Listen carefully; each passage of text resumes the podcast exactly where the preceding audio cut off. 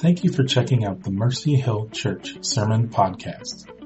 If you would like to know more about Mercy Hill, you can visit us on the web at mercyhill.cc. We're going to talk this morning a bit more about how are we salt and light in the world. We've been working through a series of Jesus' teaching called the Sermon on the Mount. It's Matthew's chapter 5 through 7. And, and we focused in during this month of November on Matthew 5 verses 14, 15, 16, where he says, you are the light of the, you're the salt of the earth, you're the light of the world. You don't put the light on a, under a container, you put it on a stand so everyone can see its light and so that people will see our good deeds and glorify our Father who's in heaven. As we've looked at that, we've looked for a couple weeks at Jesus' teaching. We've looked for a Sunday at Jesus' own example.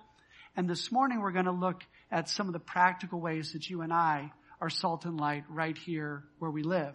Last week we looked at some international examples and, and there's just some things that have been happening just right here in the church that are worth everyone being aware of.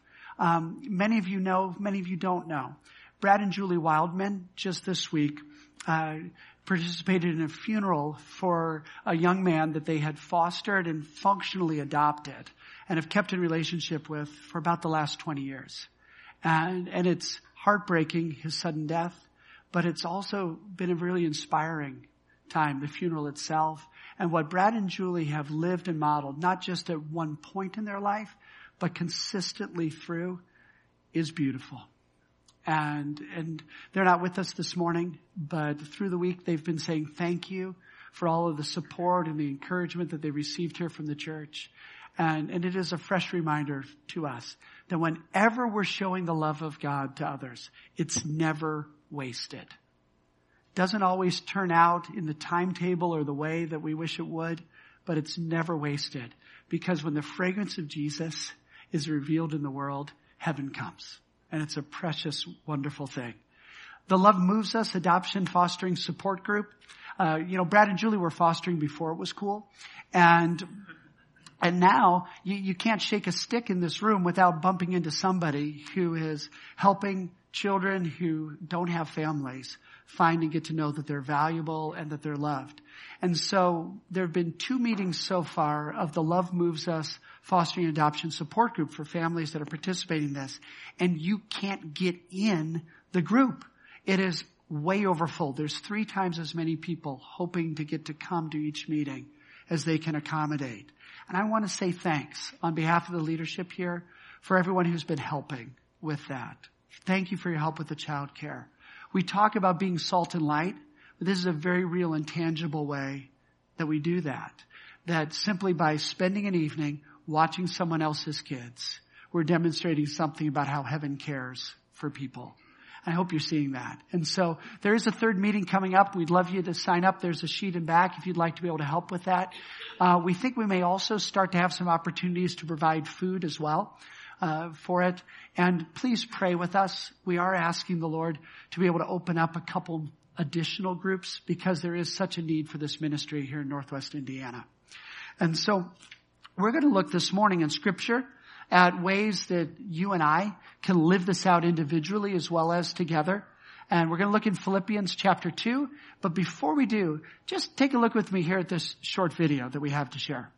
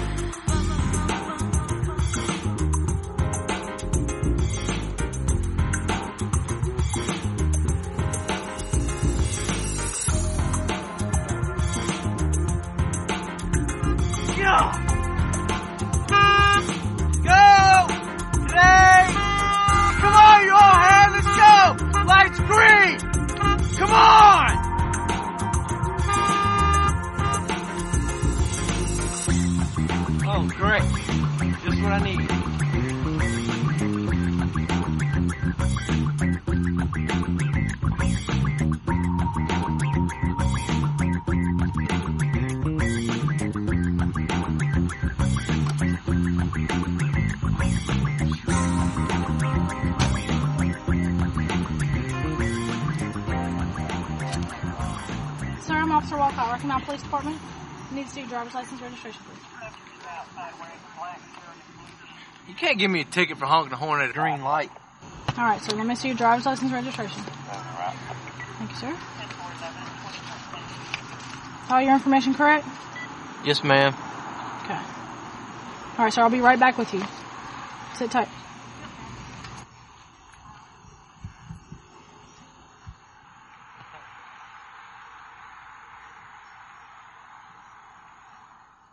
Please help me.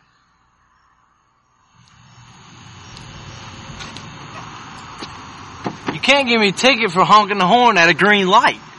Sir, She should have gone. It was sir, green. Sir, get back in the car and calm down for a second, okay?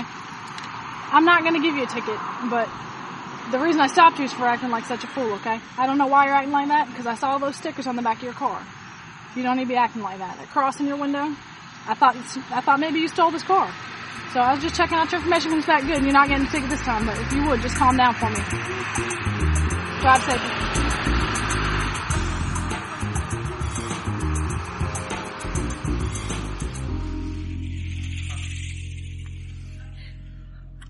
I thought maybe he stole this car. Let's have a look at Philippians chapter 2 verses 14 and 15. Paul's putting feet to what Jesus was teaching in Matthew 5 and the Bible says, do everything without complaining or arguing so that you may become blameless and pure, children of God without fault in a crooked and depraved generation in which you shine like stars in the universe as you hold out the word of life.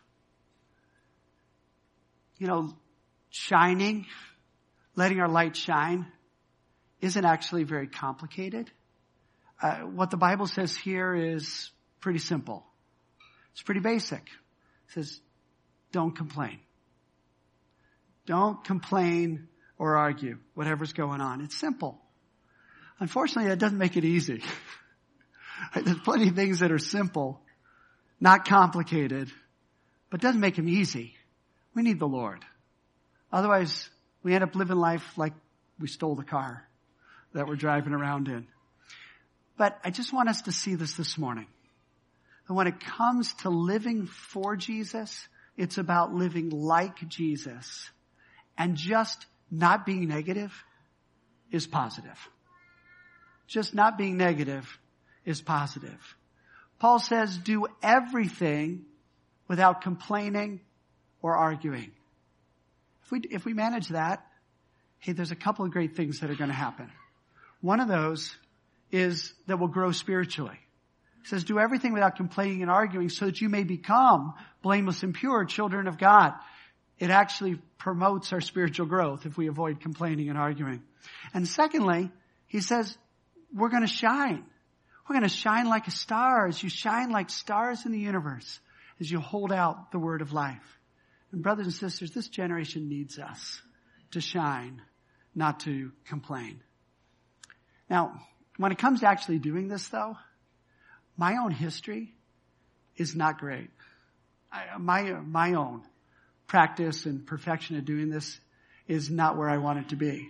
I've got both a historical path, you know, pathway tendency and a whole bunch of ruts where historically I am a judgmental son of a gun where, um, it's so easy for me to find fault with everything, especially if I'm not getting my way and to start blaming and complaining everyone and everything that seems to be an obstacle. And, and it took for me really a radical realignment of my own perspective about what's it got to mean to be a Christian, to start to address that head on in my own life and get my focus to where the Bible puts it and where it should be. And unfortunately, it's still a rut that's easy for me to fall back into. It's like I had, I'm 50 now, it's like I had 20 some years of active practice and application in becoming a really skilled complainer. And, and it's been 25 years of actively and deliberately fighting it, but it's sure easy to go back to what I know I can do well which is gripe and complain and find faults and things. And, and along the way, some of the things that have been really important difference makers for me in trying to, trying to change has included actively giving thanks. Simply being thankful. And instead of complaining. But I have to build it as a habit. I have to build it as a consistent discipline in my life. I can't just be thankful when things are going the way I want. I've got to stay thankful and practice giving thanks in the moments where things aren't going the way I want. And, um, and so it's this practice of prayer, God's grace, and intentional action that's been part of my progress, such as it's been in this area. One of the things that helped me uh, when I was in college, in particular, when I was digging into this, was a discipline of journaling. There was something about slowing down and writing about what is God saying in His Word, what does God want for me, what am I praying about, that served as a healthy antidote and a healthy habit compared to the soundtrack of complaints that would naturally go in my head. And one of the things, next slide, that has really mattered for me is recognizing that it's not spiritual maturity to be a critic. Right? That being a critic is neither prophetic nor is it Christ-like. Uh, being a fault finder is not the way Jesus behaved with people. He could have. If anybody ever knew everything anybody and everybody was doing wrong and could perfectly find a fault without having any flaws of his own, it's Jesus. But it's not how he behaved. It wasn't how he related to people or during his life. And I just, I do want to challenge us that if you recognize in your life, like I've had to in mine, that you have a tendency to nitpick, to primarily critique instead of affirming others, and to have this kind of superior attitude that just focuses on what other people seem to be doing wrong, for that's us, we are missing the point. That is not what the Spirit of God is going around hovering about with people's lives. You know, we saw last week uh, when we were looking in Matthew that how Jesus says that the Pharisees of his time were getting it wrong. They were focusing on lots of little details and missing the bigger picture of what was really on God's heart in the way they were criticizing others. And Jesus tells us in the Sermon on the Mount in Matthew chapter 7, uh, it's verses 3 through 5, that you and I, we can't just be looking at other people's faults and trying to correct them. Instead, what Jesus says is, is this. He says, why do you look at the speck of sawdust in your brother's eye and pay no attention to the plank in your own eye?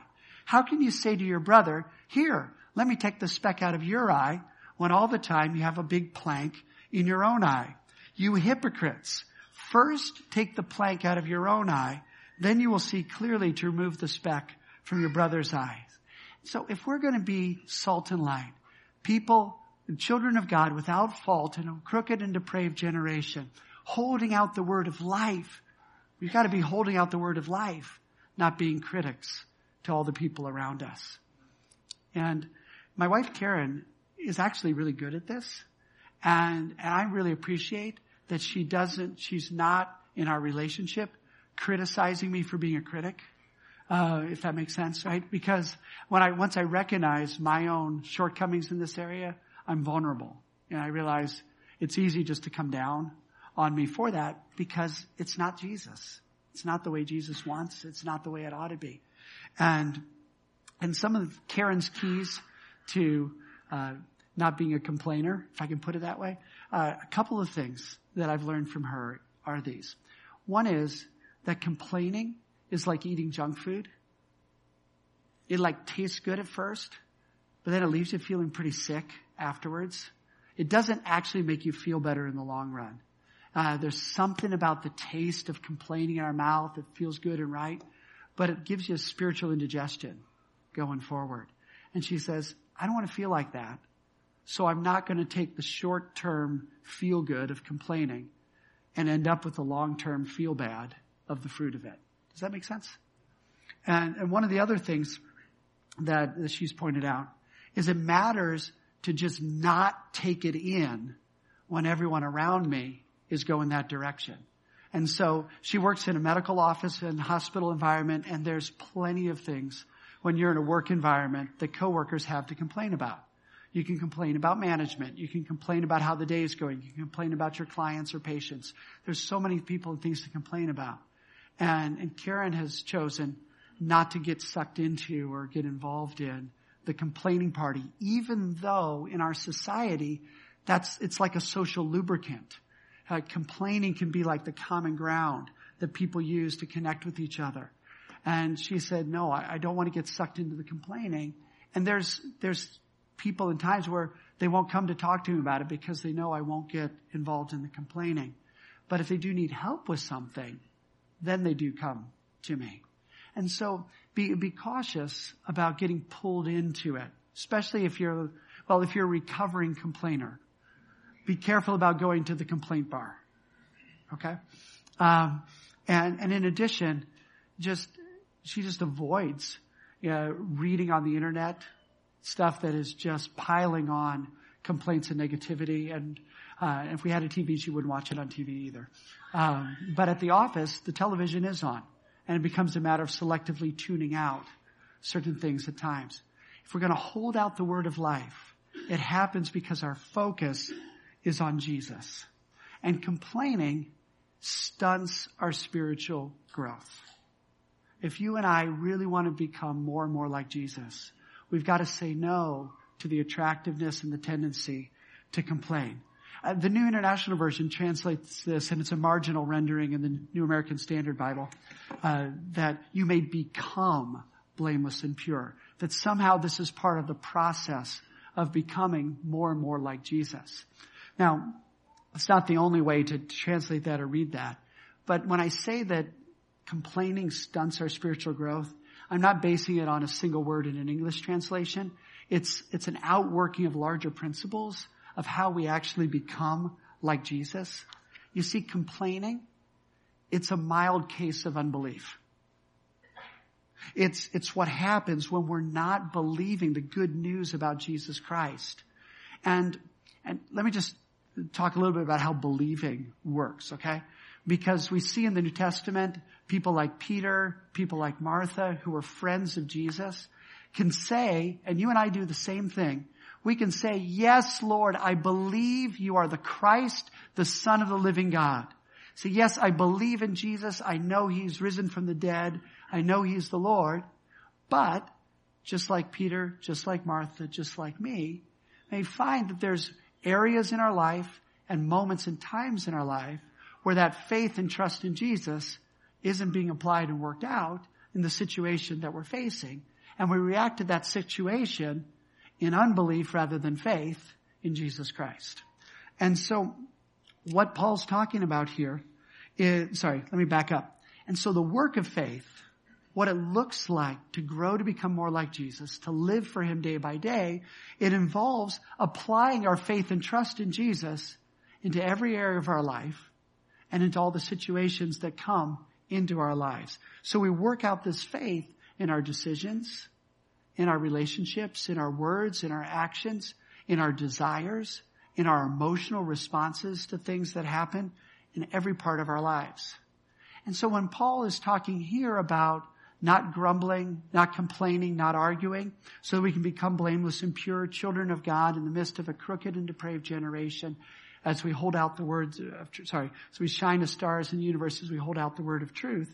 The way he's talking about complaining here, and therefore the way I'm using the, this discussion of complaining, it's describing an attitude of grumbling in our hearts that overflows in what we think and say about other people and situations. And neither Paul, and therefore not me either, are ruling out how you and I should be pouring our hearts out to God when we're upset, when we're frustrated, when things aren't going the way we want, when we're sad, when we're troubled. The Bible shows us, invites us to come to God and, and lament, to pour our hearts out to God and to grieve before Him, to, in a sense, complain to the Lord, about why God are things not happening the way I think you've promised, the injustice I see, the sickness that I see, the way things are happening in my relationship, it's not lining up God, with the way your word says you want things to be. When we come to God with those feelings and complaints, that's faith. But when I just complain and I boil over and I'm not coming to God in prayer, that's what Paul says we shouldn't be doing. Do you see the difference? One is an act of faith because it's bringing me to the Lord and I'm acknowledging that in all of my dislike of the way things are going and all my frustration, God, I know you're the one who's in control. God, I know you're good and because this doesn't line up, I'm calling out to you about it. What Paul here is talking about is the complaining and arguing that just brings a to- like toxic waste into our own hearts and attitudes and relationships with others because we boxed God out of the equation and we can only see it being bad without him being there. Do you see that? And, and so that's not how we grow in the Lord. This is how we grow in the Lord. And so this kind of complaining keeps us locked in immaturity. There's no grace in it. There's no life in it. It doesn't help us. Instead, come to the Lord with whatever troubles your heart and you'll find relief and rest and peace. Because here's what happens when we're actually believing the good news about Jesus. Here's what happens. When I'm believing the good news about Jesus Christ, I know that the greatest problem that I'm ever going to face in my life, which is my sin that separated me from God the Father, has already been dealt with through the death and resurrection of Jesus Christ. And that means that my biggest problems has been resolved by Jesus. And so whatever challenge or difficulty I'm facing today, I'm already secure eternally, no matter how the situation turns out.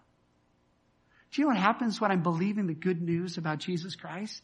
When we're believing the good news about Jesus, it means I know that I am accepted and I'm loved by my Heavenly Father, no matter what rejection I feel like I'm facing from the people around me that I wish I was getting it from.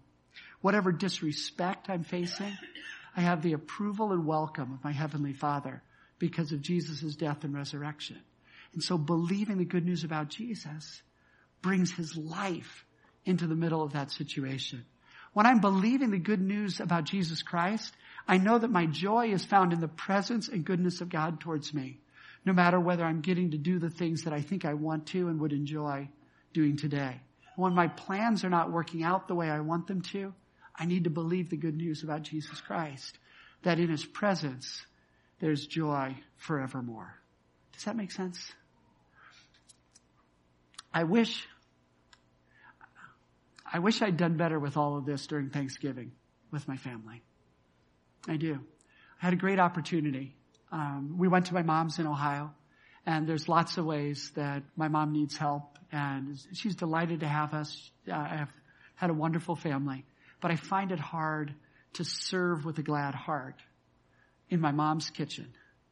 And it's an ironic situation because go to Argentina and I'm like gold star super servant there. And, and whatever somebody would ask me to do, I'm like, count on that. Happy to do it. But when I'm getting the, the glasses out of the cabinet to fill them with water to put on the table for the meal, and my mom tells me not those glasses, they're supposed to be the other glasses, and it's the wrong butter dish, I get really upset. And, and that's not her fault. That's stuff that's going on in me. And, and I wish that I'd been actively relying on and enjoying the love of Jesus on Friday at lunchtime this week. And so I've got some experience in what do we do when we don't get it right? What do we do when instead of not grumbling and complaining, we're stomping around the kitchen throwing ice into the sink hard because we're mad?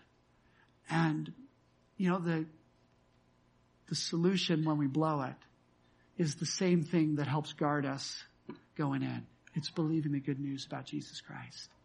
I'm so glad we have a wonderful Savior because when we come humbly to the cross and we come before Lord and say, Lord, I'm not getting this right. I can't do this without you. This isn't your light that's shining as I'm stinking up the place. We can make it right because the blood of Jesus covers our sin, purifies us, and we have the grace to be able to apologize to people that we've affected by our complaining, by our disputing, by our attitudes. And somehow the light of Christ shines again. Because guys, when we don't complain and argue, we do shine. We do. When we're not being negative, it's positive. And we're able to show that the focus really is on Jesus Christ. When we're not complaining and arguing, do you know what's happening? It's not that you and I each automatically have this happy personality. Karen says one of the things that helps her avoid complaining is that she's quite a pessimist. She says, I can always imagine it being worse. Uh, but, but fundamentally, it's that we're putting our faith in Jesus Christ into practice. And that's what it's all about. Whether it's grumbling or complaining, whether it's in taking time to serve someone else, whether it's in looking for a Christmas gift that's going to be special, not because we have to check something off the list, but because we actually pray and we ask the Lord to help us find something that'd be meaningful for someone else. And friends, this is how we shine like stars in the universe as we hold out the word of life. Can we pray together? Lord Jesus, Lord Jesus, thank you, Jesus, that you did not consider equality with God something to hang on to. You weren't grasping for status. You weren't crying out for respect. You weren't oversensitized to the way people said things to you. You humbled yourself and you became obedient to death, even to death on a cross. And this morning, Jesus, we bow our knee and we declare that you, Jesus Christ, are Lord to the glory of the Father. Lord Jesus, thank you for the reality of forgiveness in our own lives. Thank you for the reality of acceptance through the cross. And so Lord, we ask that you enable us to be the people this week who are, who have our eyes on you, who have our hearts at rest in you, and who are able to breathe life and blessing instead of complaining and arguing. In Jesus' name. Amen.